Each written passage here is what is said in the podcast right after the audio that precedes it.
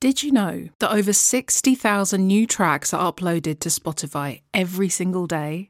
That's a new track every 1.4 seconds, and that's just on one platform.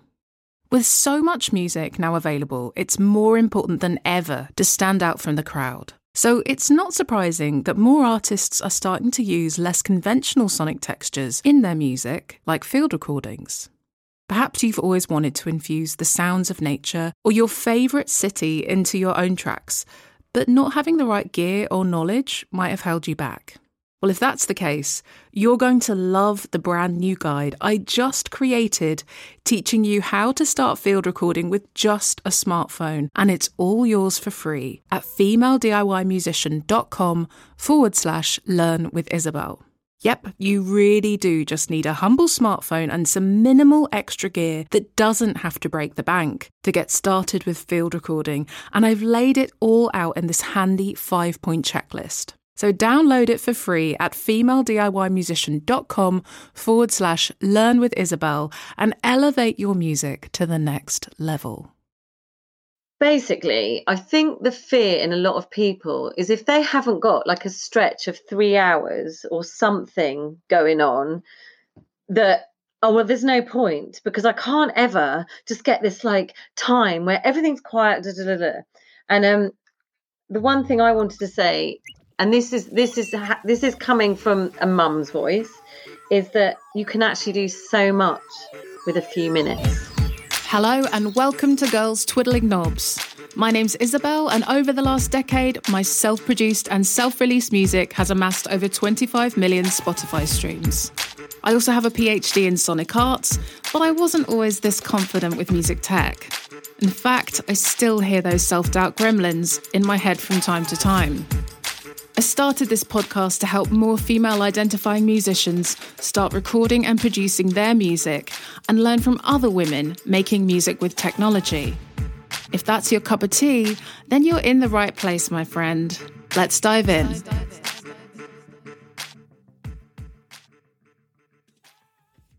Welcome back, knob twiddlers, to another fabulous episode of your favourite feminist music tech podcast, Girls Twiddling Knobs. Now, if you're ever feeling pulled in all directions and struggling to find any time for yourself or your music, this week's episode is for you because today we're talking all about how to carve out time to learn to record your music, even if you're stupid busy. And to explore this topic with me today, I've invited on a special guest, Cat Lawless, who, despite being a mother, small business owner, and musician, managed to carve out the time to go through my online course, Home Recording Academy. Now, Cat had really wanted to record her music for a long time, but had always felt it wasn't her place to, and even though she'd had good experiences in the studio, knew she'd feel so much more free and comfortable doing it herself. The biggest thing holding her back from gaining these skills?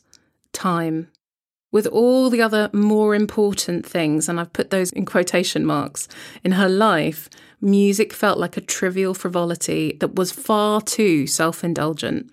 Can you relate? But Cat went through Home Recording Academy and completed it in 10 weeks, which I just want to say is not something I expect of my students, by the way, hence why I give my members lifetime access so they can go at their own pace.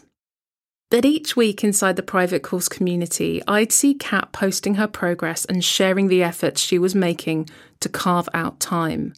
Like Cat will say, it wasn't easy, but there were some key strategies that she used to get her Home Recording Academy certificate of completion and start her recording and production journey.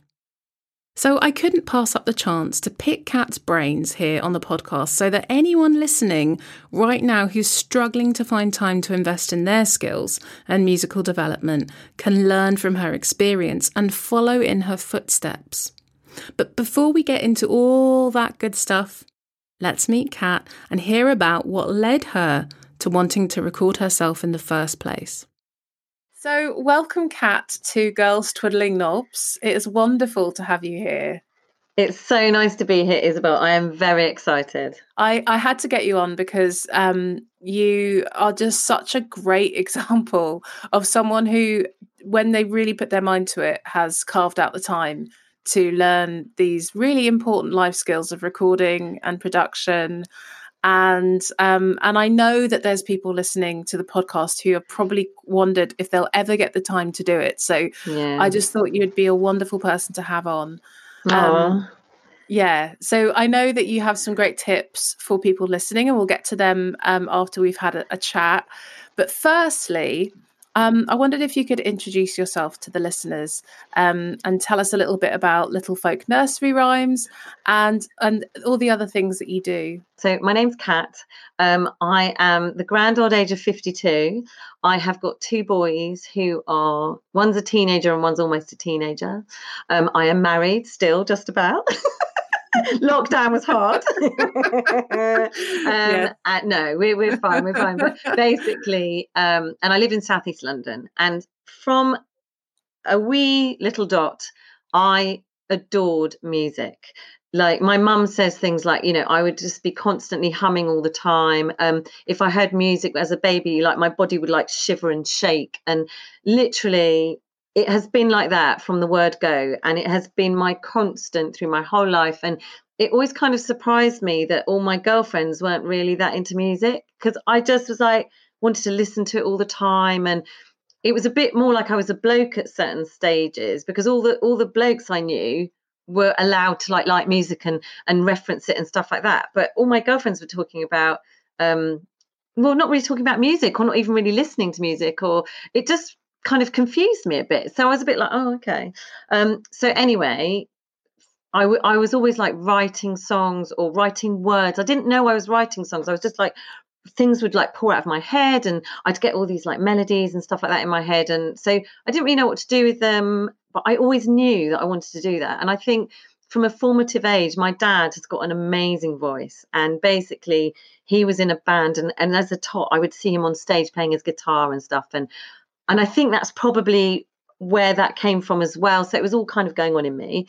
Um, and then at school, now this is something Isabel, because um, on Isabel's course, um, she delves really quite deeply into what you feel about your music and why you want to do music, and it's it's completely fascinating. And you kind of reveal quite a lot about your about your attitude to your music. And um, but this thing that came into my head today actually didn't come out in the course. And I think it must have been buried so deep down wow. that it wasn't ready then. So anyway, this was the thing I wanted to tell you, Isabel, is mm. that um, I was trying to think about, you know, when I liked singing stuff like that before I actually got into writing actual songs.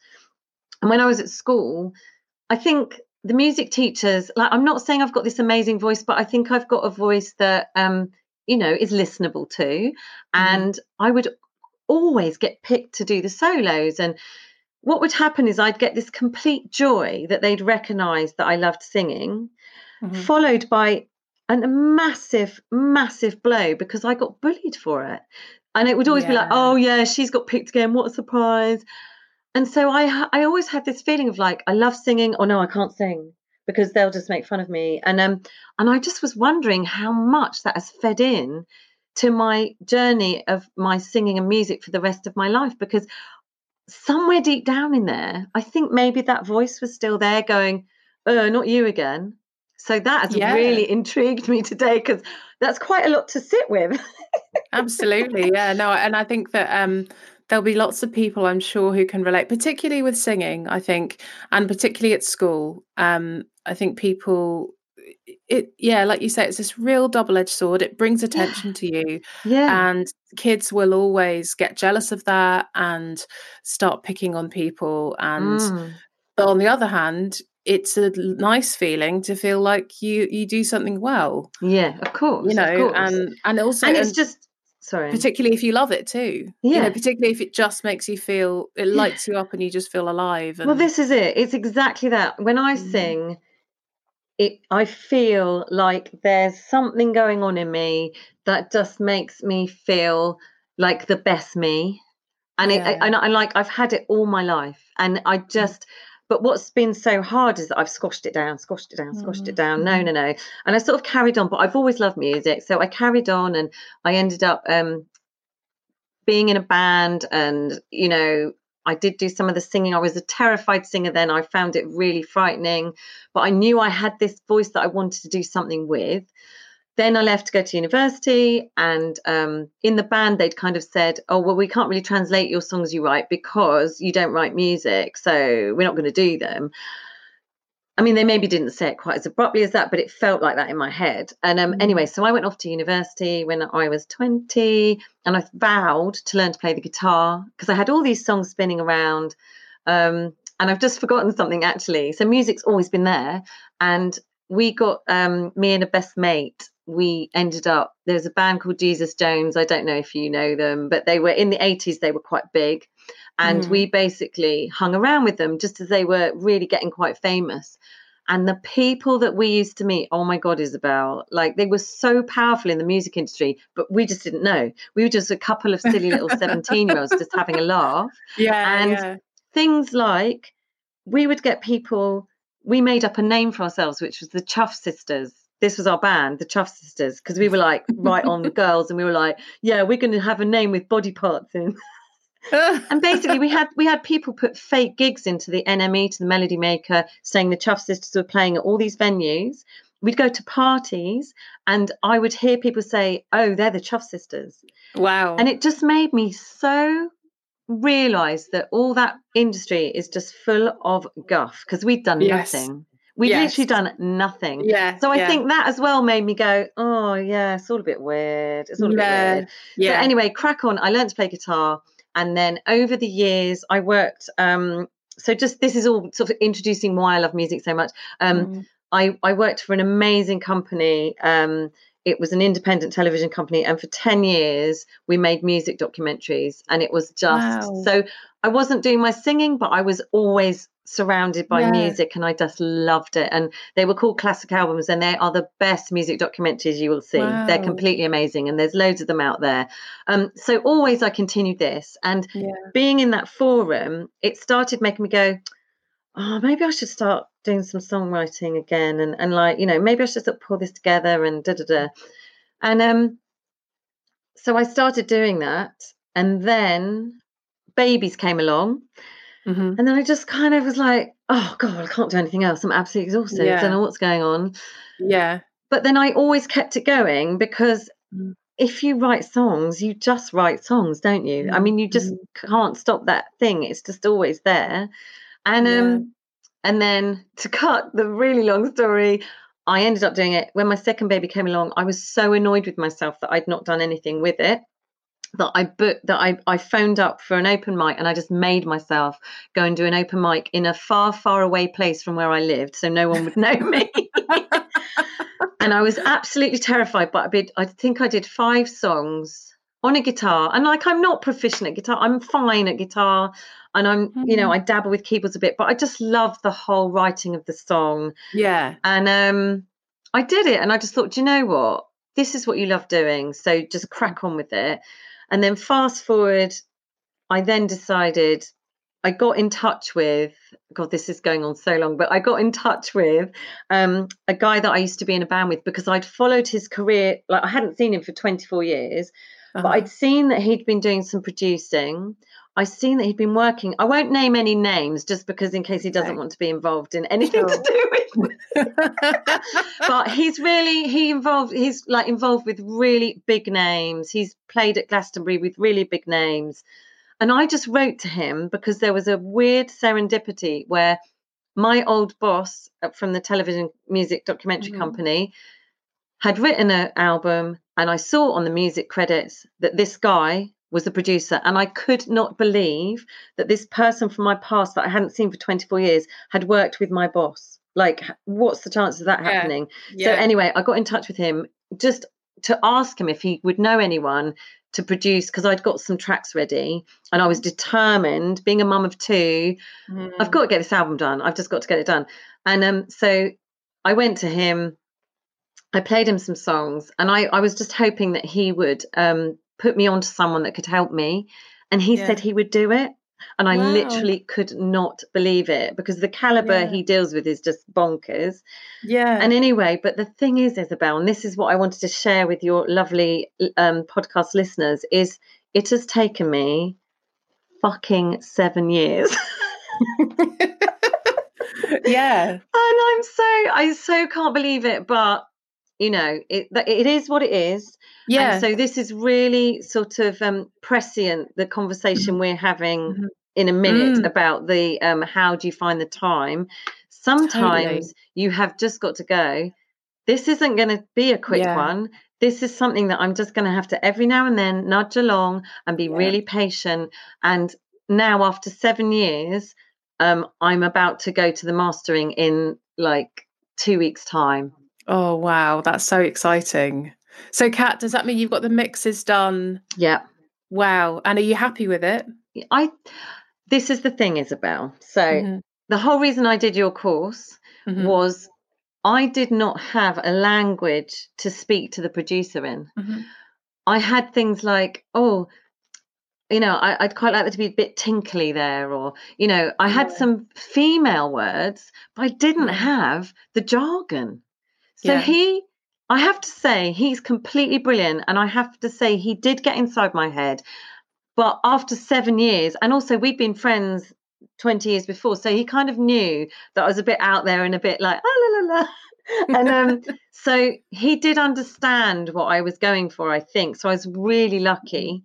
But because it's taken so long, and I bet you've had this experience, there are a few songs on there that I'm a bit like, oh, that's not me anymore.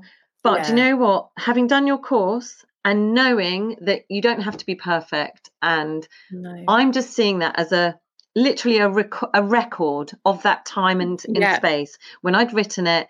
And I have to say, there are, I think there's eight tracks on there Mhm. and five of them I'm pretty bloody proud of. Three of them, not so much, but they stand up. They're okay. They're okay. yeah. But what what I wanted to do is basically get that out there as soon as possible, and then I can go on the the, the sort of amazing journey that you have started for me, which is get into the right record because I will be able to go on my door and then release. And I just want to I just want to get myself into that flow, and that's why I did your amazing course. Yes, yeah, absolutely. And I think you make a really good point that there's some some projects or some times in our life where we have to be patient with ourselves and with the process. And um and that it's not bad all the time for things to take a long time. Hmm. It's not necessarily a bad thing that sometimes things need to take a long time because we need time to, you know, just for things to percolate You're or- so right. you know You're like so right. i think our culture has this narrative that everything has to be now and we Mm, always have to be doing things at a certain pace that stands up to, to the next person and that's not true you know and some things come out of long periods of gestation yeah. And I, I think also the thing is, I mean, I was I was reading like I absolutely love people like Carole King, Joni Mitchell. I would Mm, kiss their feet. I just adore them. I just you know, can't even imagine how brilliant they are. And um I've been reading the Carole King autobiography for about the third time. And um, you know, she wrote Tapestry, literally, I think wrote like recorded it in maybe about like three days. wow. something like that. And I was just like, oh my God, I've spent seven years doing this thing that, of course, is nowhere near tapestry. And she did it like this. And so then I started getting really upset with myself. And then I stopped and I went, hang on a minute. You have been growing your kids, you've been keeping your business going.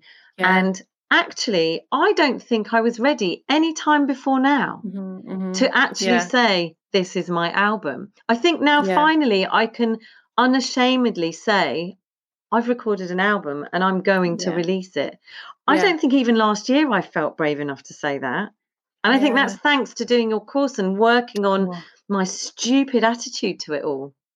but it's not the thing is it's not stupid because so many of us struggle with this and it's it's messages that we're absorbing for years and years and Oh, years you yeah. know and like you say you know it can even start at school where people are even picking on you because you put your yourself out there Yeah. um but all the way through to other musicians telling you that your ideas aren't valid because you don't you know you don't read and write music Yeah. there's so many things going on and not to mention this idea we're obsessed with youth and we're obsessed with people oh, making it big overnight when we're in our early 20s and yeah. you know anything else and you, it's like well you know you're, you're obviously not that amazing mm. but i I really don't believe in that. I really believe that we explore different parts of ourselves over a whole lifetime.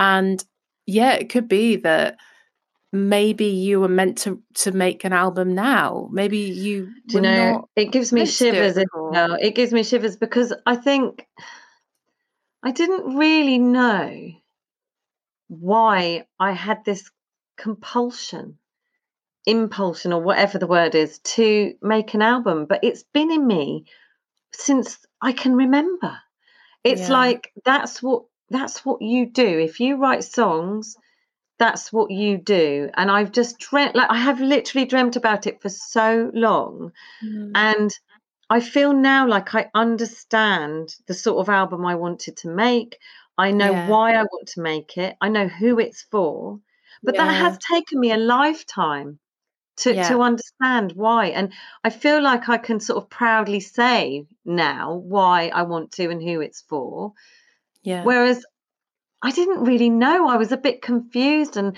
there was no narrative to it and and now i just kind of get it it's just mm, finally mm. it's finally i kind of understand what i want to do and why mm. i want mm. to do it i wish mm. it'd taken a little bit less time but like you say, you know, you, it's not like you haven't been doing anything else. You know, you've no. been raising two kids yeah. and and keeping a small uh, your own small business going. Yeah, which is no mean feat. Oh my you god, know, it's so isn't so much work, so much work. so we've kind of established um, how you've got into music. Um, I just want to clarify. So you your album is going to be under your musician name, which is Cat Lawless. Yeah, that's right. Yeah, yeah. And then you also have a business which is Little Folk Nursery Rhymes. Yeah. And so, how long has that been going for? So that um, has been going for in October ten years. I literally wow. can't. I literally can't believe it. Oh my it. god! So it came. It, I know it came. Well, I, am actually completely stoked that I've kept it going. Yeah, especially through lockdown. Especially through yeah. lockdown. So basically, that all came about because obviously I just love music, and mm-hmm. to be honest, as long as I'm doing any music, that's completely fine. Um, mm-hmm. Obviously, my passion is to do my own songs, but I had the kids. I sort out any groups that were musical because obviously I just love music and so I wanted to surround them with music and found these you know some local groups that were really lovely and there was like a lovely guitar man at the library and there were some other things that I went to and one of them was a um, like a voluntary group run by mums for mums. It'd been mm. going for like literally it'd been handed from a mum to a mum for about 20 years. I went, really loved it, took both my boys, and always got involved with the singing absolutely loved it you know it was my one little outlet to sing.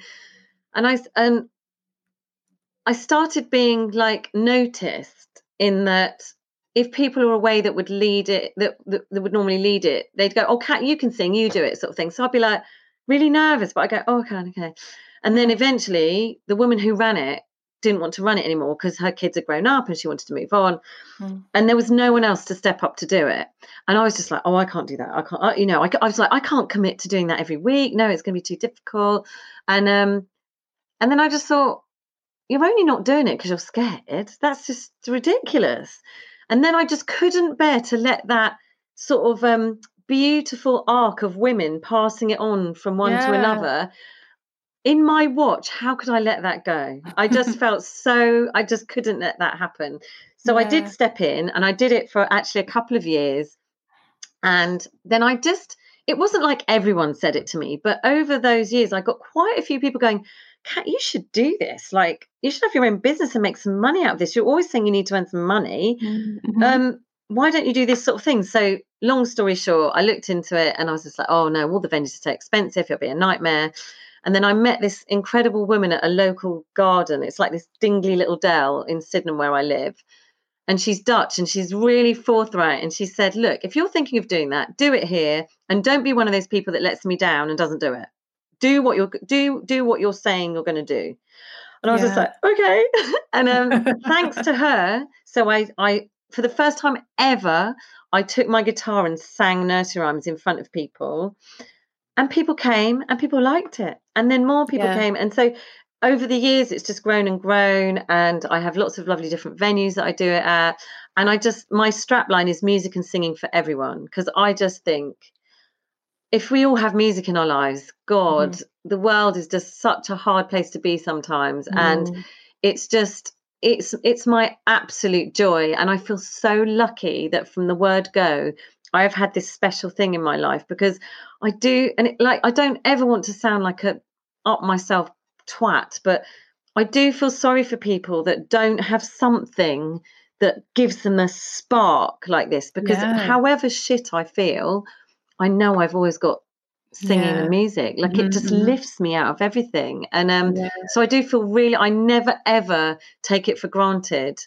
This No. special thing that I have with it, I just love it so much, and um, yeah. so I just love spreading that. And so seeing it in little people has been a complete joy. And I, I know I must have sung to thousands and thousands of children now in ten years, and I just love that. And so yeah, I just feel really lucky to have that business. And at the end, I will plug it for anyone listening that's got little ones. Yes, absolutely. No, we, will definitely include link a link in the show notes, and yeah, Thank you. for sure, Cat.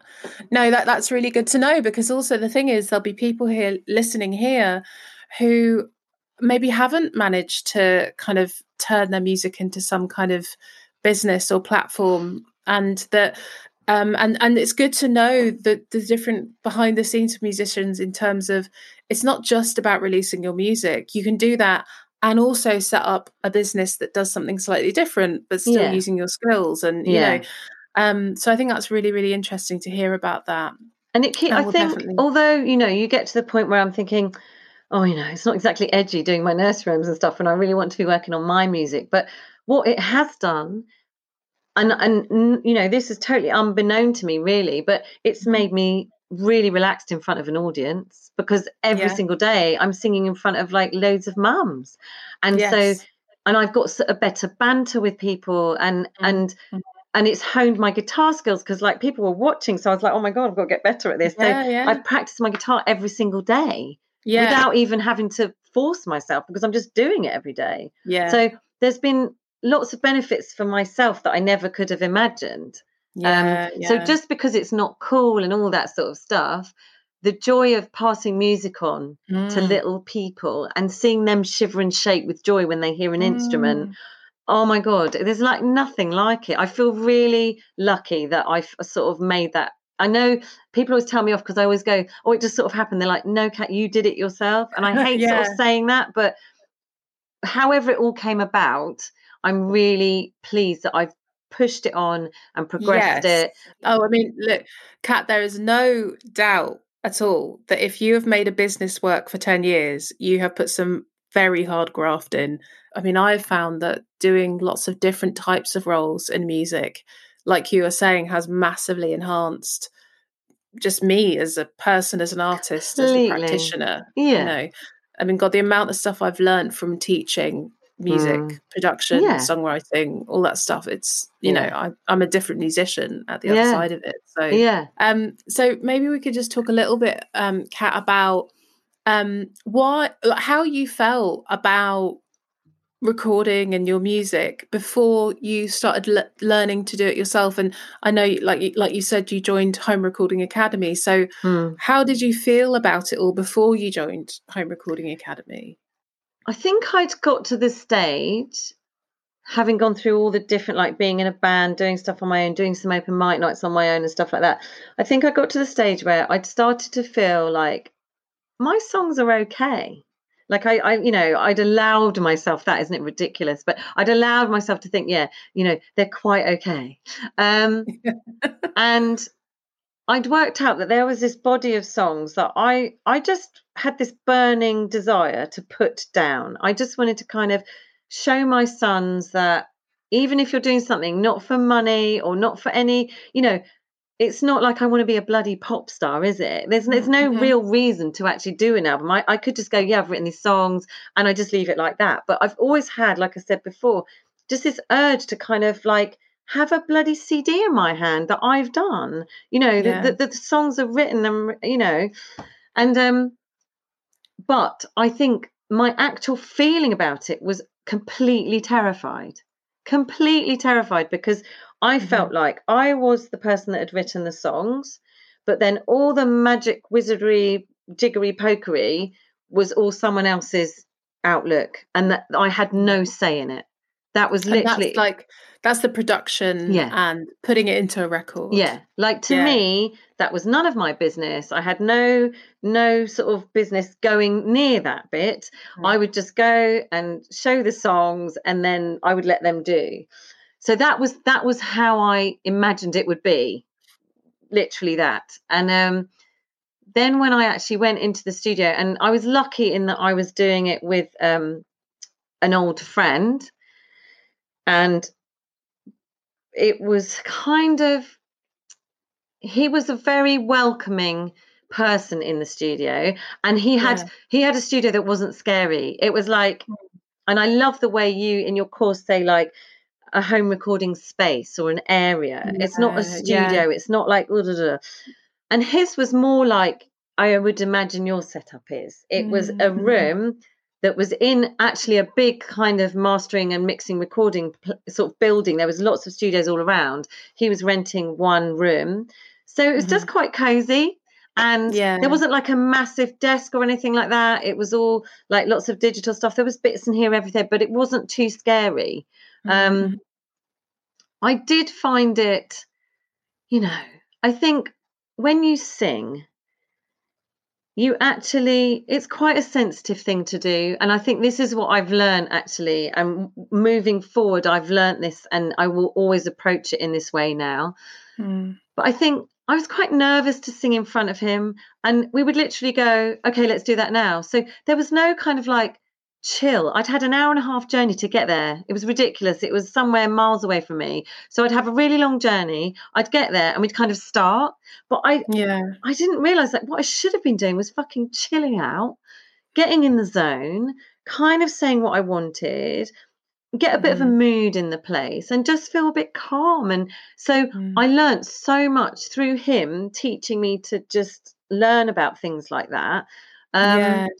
And I'm not saying we always understood each other. Like we were always arguing about. He'd always put fucking electric guitar over everything, and that was the one thing that I was really passionate about not being on my records because you know yeah. electric guitar's got its place. Don't get me wrong. Mhm. I love all the music, but my sort of style, I feel, is well, he calls it. I've never really known what to call what I do, but he says, "Cat, you're really singer songwriting. You're really singer songwriting," mhm. and that kind of makes sense because I'm obsessed with like that period of the LA Canyons and Carole King and Mm. Joni Mitchell and Mhm, Crosby, Stills and mhm. Nash and all that. So it kind of makes sense that that's sort of what i've felt fallen into. But um, yeah, it was just I knew that the one thing I was brave enough to say because I hated it so much was do not put that all over my music. And Mm. I wasn't brave enough to say lots of other things, but Yeah. that I was because it changed the whole sense of what I was doing. If he was doing Yeah. like twiddly and like we still and I I'm saying it openly because he knows we had so many fights about it. so I know he won't Yeah. mind me saying it, but yeah. um, yeah. you know, I think the and, and again, it's just that he's a man, I'm a woman, we've got different things. So I would have things in there like, um, baby, and it was totally fine. It was totally fine to sing baby at that point. He was like, Mhm. oh God, you can't put baby in again. You can't do that. and I was like, listen to flipping Carole King. She's got babies all over the place and they're fine. Yeah. So there was some things that I did have to compromise on a bit, but I was so Yeah. grateful to be getting it finished. And I've Yeah. learned so much from doing and I think one of the things you brilliantly say on your course, or maybe it was in your podcast, because I'm such a super fan, Isabel. Anything you say, I want to listen to. um, basically, is that perfection is just ridiculous. You've got to get that out of the way. And yeah. Each time you make an album, it's just like another improved version, getting Mhm. maybe closer to something. So rather than going, this is my perfect album from 1995, and this is my Yeah. perfect album from 2020, it's basically Yeah. like, it's just like you're on this little journey. And as Yeah. long as you're still doing it and getting it out there. So that's why I stopped myself scrapping the slightly songs that I'm not so keen on there Yeah. because I just feel like if I take three off, there's only five Mhm. left. And, and what do I do with that? So, you know. Yeah. No, I'm really glad that you have decided to release them anyway, because like you say, Yeah. Cat, uh, you what would happen? Well, you'd probably then decide, oh well, I'll have to record another three or four new songs, and then Yeah. you're having to try and kind of make it sound cohesive over, Yeah. even though it's been recorded Yeah. across the time period of you know, and, And then you're waiting another year or two or Yeah. whatever before you release it, and Yeah. By then maybe you don't like a couple of other songs. and- Exactly. Exactly. And I this is what happens as well. to people. This is Yeah. people get into that trap, you Of know. And I think And it's also see it as a process. Exactly. And also, it's very easy. And I'm not shy of the fact that possibly it's very easy to sit back going, yeah, yeah, no, I'm recording an album. Yeah, yeah, no, no, I'm, I'm working on Yeah, an album. Yeah. Um, but never having to show anyone it. yes. Yeah. So I do yeah. wonder if honestly it could have happened a bit quicker if I was more brave because it's it's really scary It's saying really scary. this is what I've done and I'm going to show it to you now. Like I'm not even there yet and I'm still shitting myself about it. But I'm the closest I've ever been and I Yeah. know I'm going to do it. Like I'm Yeah, so yeah, determined. So it's going to happen. But um. I do wonder if part of this 7 years has also been it's very easy to go I'm just so fucking busy. I can't possibly finish that. You know, it's not my priority Yeah. when perhaps yeah. it should have been a bit more Mhm. And you I know. get what you're saying. Where it, if you can tell someone, while I'm recording an album," well, that's Yeah. something that sounds very productive and very yeah. exciting. And you're keeping the dream alive by doing Yeah, it. yeah. but you're not actually committing to finishing it. Mhm, So I mhm. do Yeah. wonder, unpicking my brain a bit, whether there was a. Mm. Don't think. I, you know, I totally, honestly was ridiculously flat out and always am. And Yeah. people always go, "Cat, you're the fucking busiest person I've ever known. What? How do you fit it all in?" But I've got this hunger. I've always had it Yeah. to just make life as much as Mm, you possibly mm. can. And so Mhm, I've always had this weird energy. Um, mm. but yeah, I do wonder if a little bit of hiding behind Yeah. and procrastination has gone on a bit. I have to admit to that probably a bit. I want to be a person that says, yes, I am a mum. Yes, I've got a business, but also my love is writing my songs, recording them, and releasing them. And I just Yeah. do that. And I'm not waiting for some big bells and whistles to happen. I just want that to be in my life. Yeah, and that's so empowering as well because you're like, I'm not waiting for anyone. Yeah, I feel brilliant now I know that. Yeah, exactly. And and I think the thing is, is that it may be that, like you say, maybe if you release this one, maybe it doesn't have any traction. But like you say, unless you've put it out there, you don't know. And also, it could be the next one or the third one or Yeah. the musical that you write off the back of it or whatever it is that we can't predict right now. Yeah. Unless you put unless you start that ball rolling Exactly. you are you are getting in your own way and you don't oh know Oh my god! I so what's coming round often am saying, get out of your own fucking way. Just get out of your own fucking way because we are the people that stop ourselves doing it. I mean, yes, we can say, oh, you know, studios are all full of this and and Mhm. it's just not the right place for women and stuff like that. But Mhm. actually, just get out of our own fucking way, Yeah. women, because we're brilliant Totally. and we can do it. And like, Yeah. it's so empowering doing your course because you feel lifted up on this wave of womanhood and sisterhood and Mm. like Mm. yeah girls we can do this and i think that's the space you have made is so incredible because i really needed that. I think i really needed to hear that women it sounds so silly doesn't it? Because of course it's true but you get so sidelined into these little pockets of thinking and like you say all the time we're getting messages that we don't really know we're getting and you know it just makes you feel like it's not your place and it's not your place Yeah. to be and i've parked all that and i've just gone look you just want to do it. And like one of your podcasts says you know it is okay to just do music because you enjoy it yeah and I love that so much. I was going, I was shouting, going, Yes, Isabel, yes, it is okay to just do it because you love it. yeah And so, but that's taken me an awful long time to be okay Yeah. with that.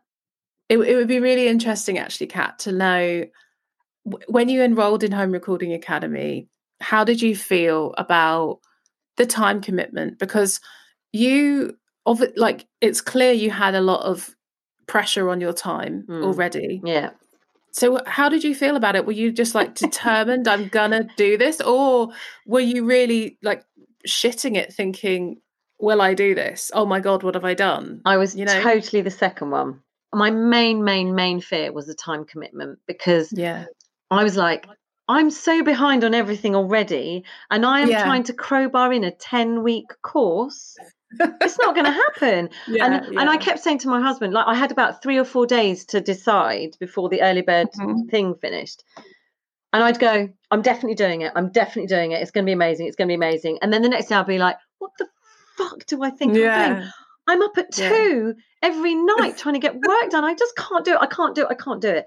And he kept Yeah. saying to me, Well, you just make the time. And then we'd have arguments. And, and I'd go, Mm. How can I make the time? There is no time. Like, I just, like, we, you know, we fell out about it. And I just, but something in me knew you were the right person to do it with. And it Mhm. was the right time for me in my life and what I was Mhm. doing. And I just knew that if I didn't do it then, I would probably never do it. And that really scared me because I just thought I felt like this was my um it was almost like you were offering me a life raft. It sounds really ridiculous and really over the top, but I'd been so struggling and in such a fug about my album Mm. and I just felt a bit lost with all of it to be honest and really really sort of cross and I just was like this is my way out. I, I could see I felt like you were there going this way. If you don't come this way now, you may as well say bye to all this. And so it's all Yeah, very, yeah. you know, imaginative and over the top. But um so that was my feeling. I was feeling shitting it. I'm never gonna be able to do this. I'm an absolute Yeah. idiot. Why am I doing this? I'm all all I'm doing is setting myself up to fail, and that will make me feel even worse. Yes, So that was my thing. And then I don't know where it came from, Isabel, but I think because I knew the momentous nature of it and how important it was to me, Yeah, I suddenly got this um just like a light went on or something.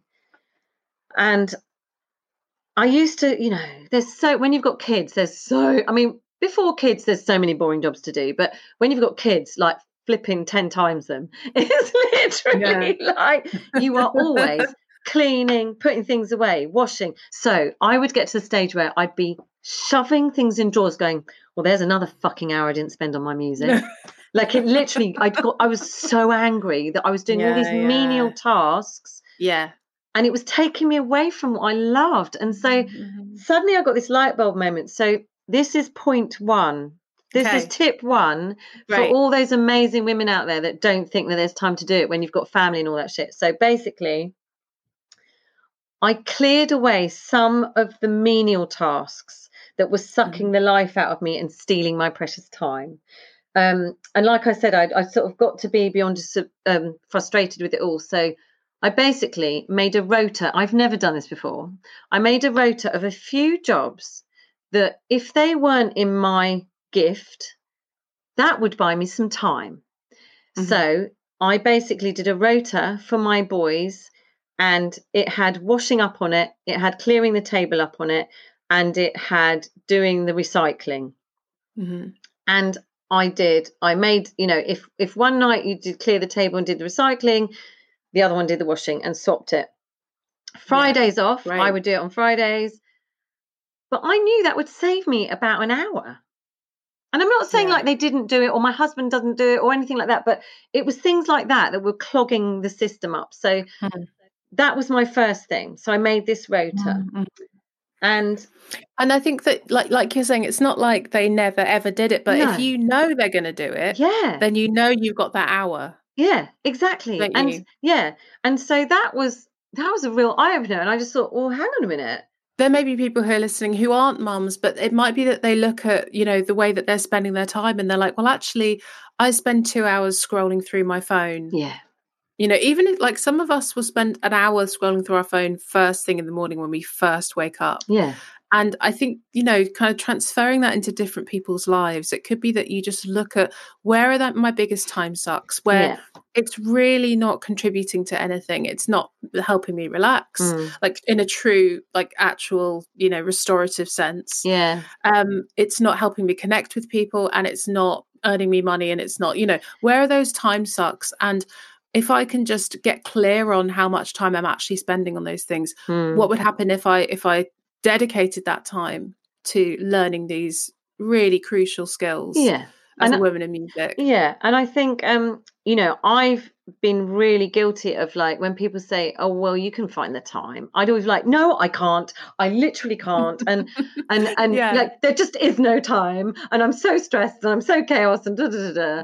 And I have to admit that knowing what was on my schedule and the fact that I fitted in a 10 week course, I did find I'm not always saying it was easy, and, and I'll go on to that in No. a bit, but Yeah. um, I did carve out bits, and that was that's Yeah. another salient point that I'll come to. But it's carving out little bits. Just kind of sit back, be kind to yourself, and just have a little think about your day, and just go, Mm. oh, I could have maybe done ten minutes there, or you know, just just kind of Yeah. just think about it in an unjudgmental way and get the stress out of oh my god i've got so much to do there's always deadlines da, da, da, da," and just Mhm. kind of have a little quiet think and write stuff down about whe- when you're doing things and stuff like that and i think that's a really valid thing to do and i think you will find that there there is a little start to carving Mhm. time out Mhm.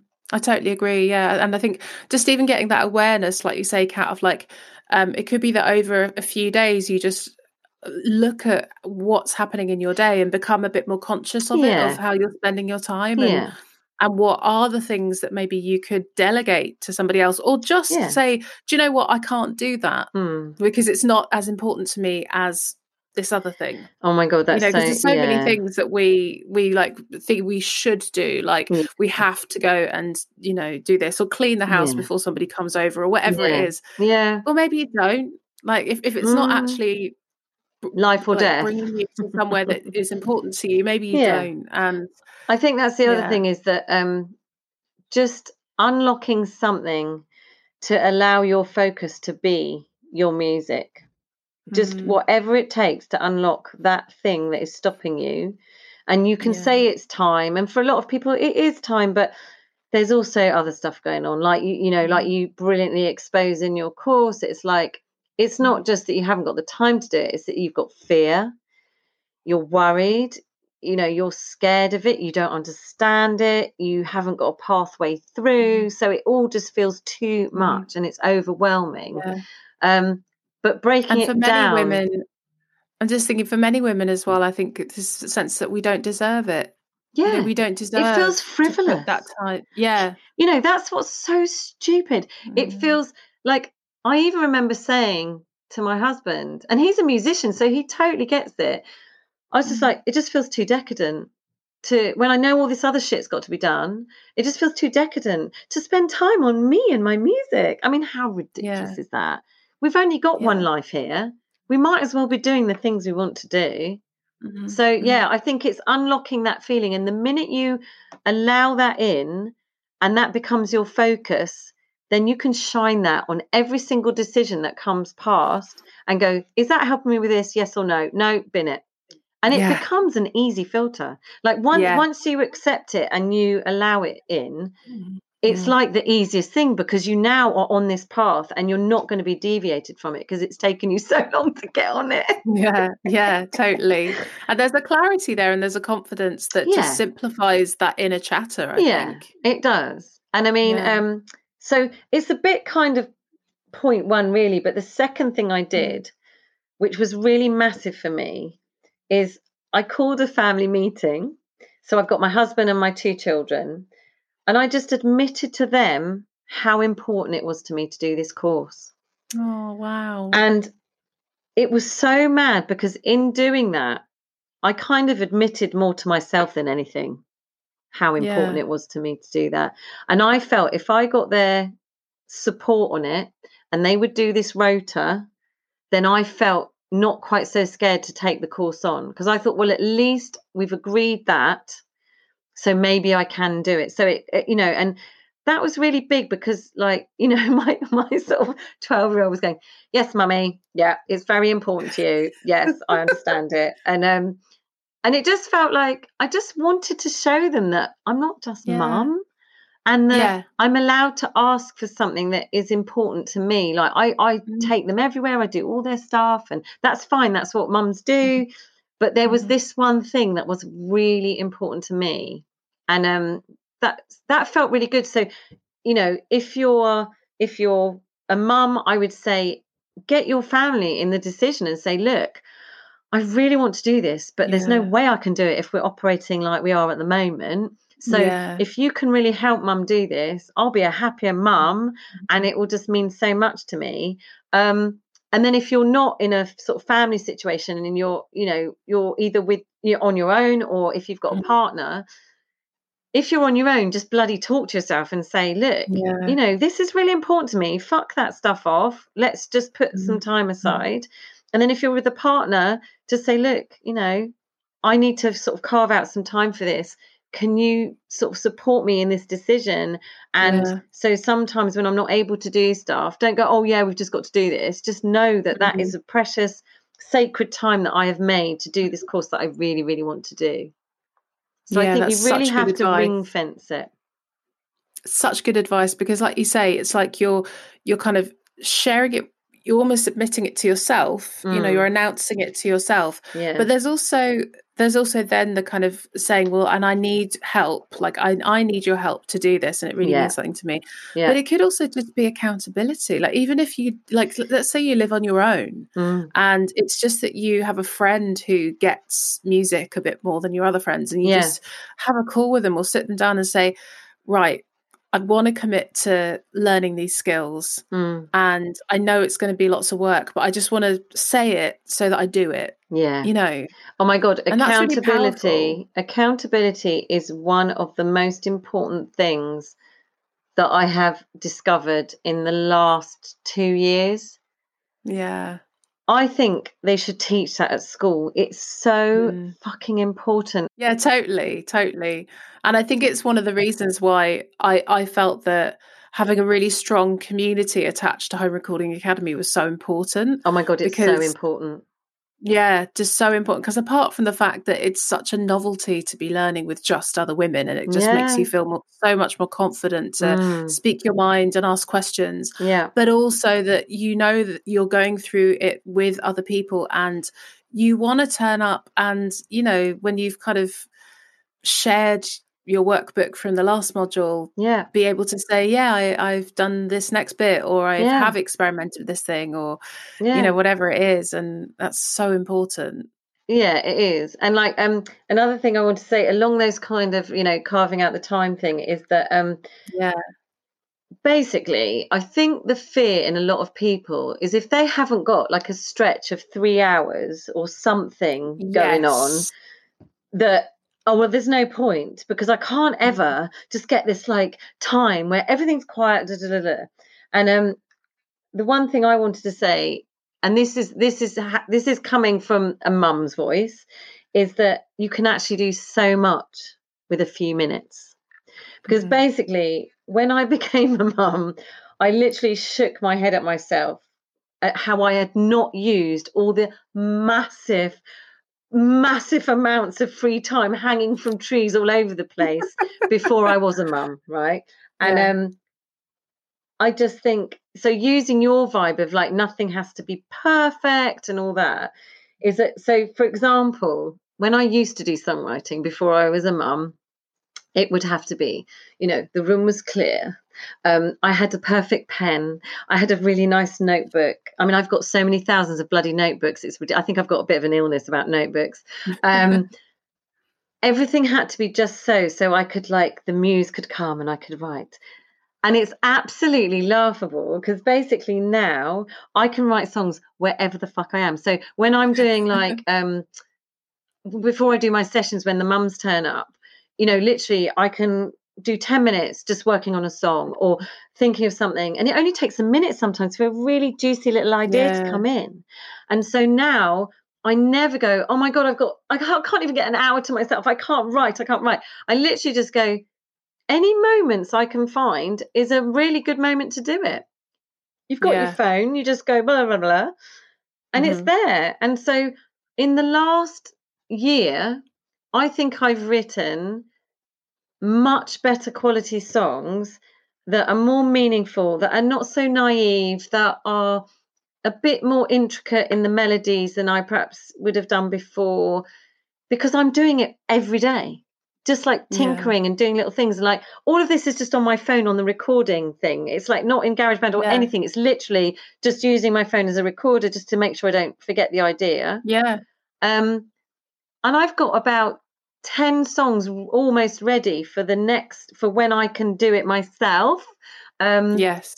That are almost ready to sort of, you know, almost be songs. And it's just like, don't be scared if you haven't got a swathe of time ahead of you, or if you're going, no, but I need to carve out time to do this. Literally, any minutes are good things to do. If you're spending five yeah. minutes reading something, looking at something that's to do with your focus of your music, it's a brilliant five minutes. Yeah. Yeah, I couldn't agree more. And I think that goes for so many different things. Like I, I totally agree with songwriting.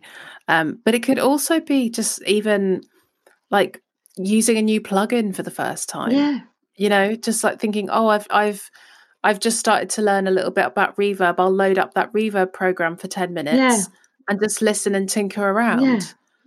You know, for 10 minutes. Because the minute you're in um, it, you're in it and you're doing it. Mm. And and it's like that fear of turning on and you're like, oh no, yeah. I, am not going to understand it. Oh, it's really confusing. Yeah. But then you've switched it on. As long as you go, I'm going to switch on the computer.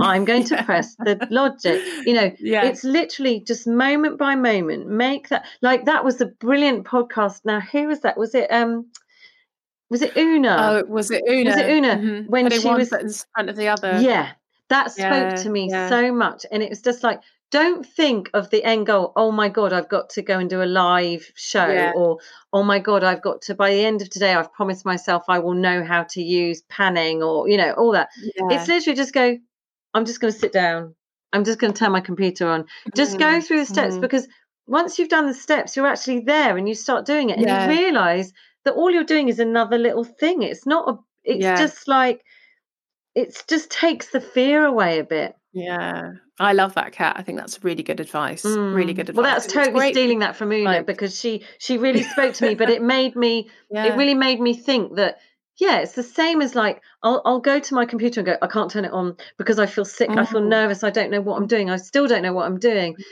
And mm. then you turn it on and then you go, oh well, yeah, I can remember how to get into that bit, and you know, yeah. it's just kind of that awful like in when I was young there was a book that everyone read it was something like feel the fear and do it anyway or all that sort of yeah, stuff yeah. and it's just like it's just sort of get on with it just get on yes. with it move yeah. the brain out of the way and just go through the motions until you're in it and then you're just getting on with it and if you can't mm-hmm. do it then you sort of you don't ever go oh my god I can't do it I mean sometimes mm. you do don't get me wrong but yeah, yeah. you do sort of go oh well what's this then you do yes. once you're in yeah. it and it's on, you do start sort of fiddling around with it. And it's yeah. the fiddling that gets you somewhere, isn't it? Yes, it is. Yeah. Or I should say like twiddling, you... shouldn't I? Twiddling, yeah. That's right.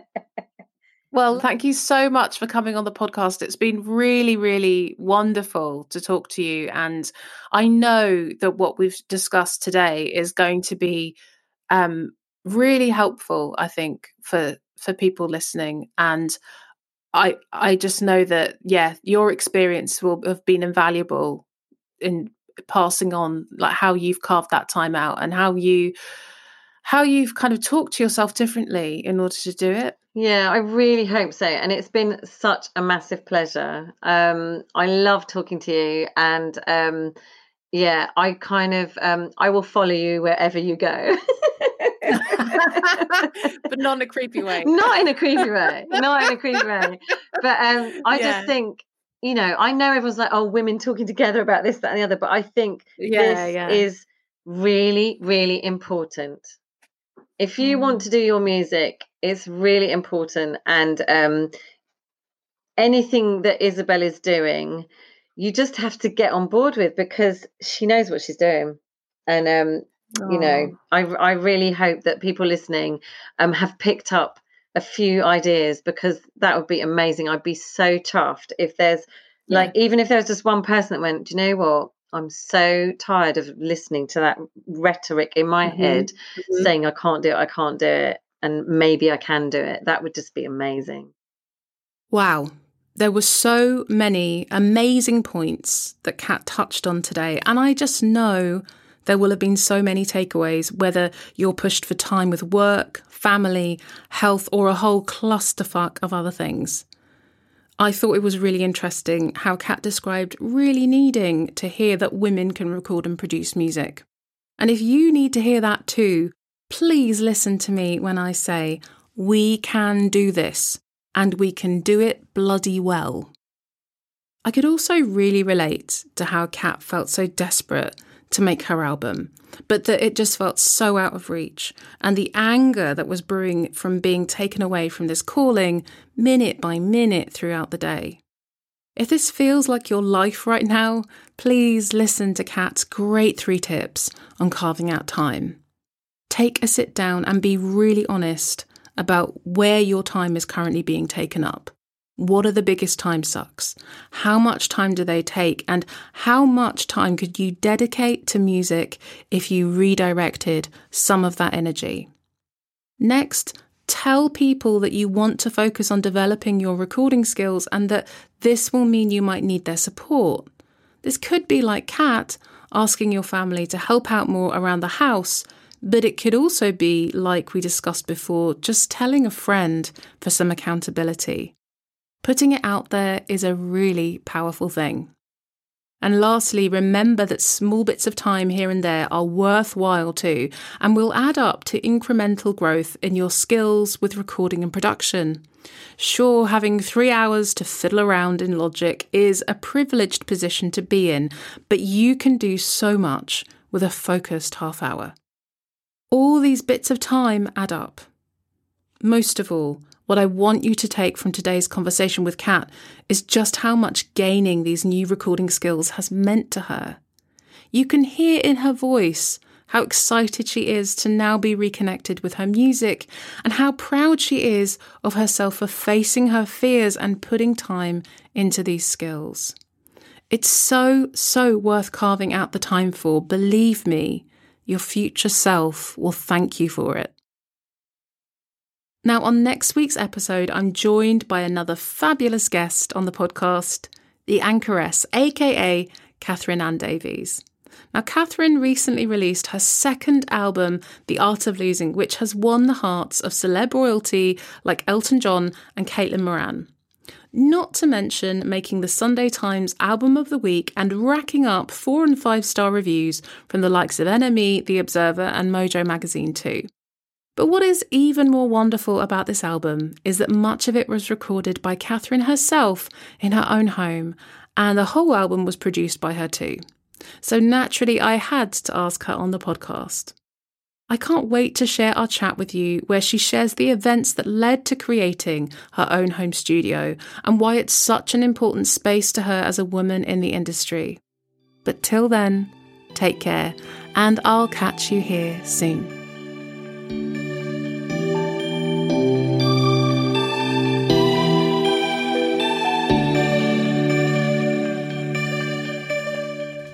Girls Twiddling Knobs is hosted and produced by me, Isabel Anderson, with production support from Francesca O'Connor, and is a female DIY musician production.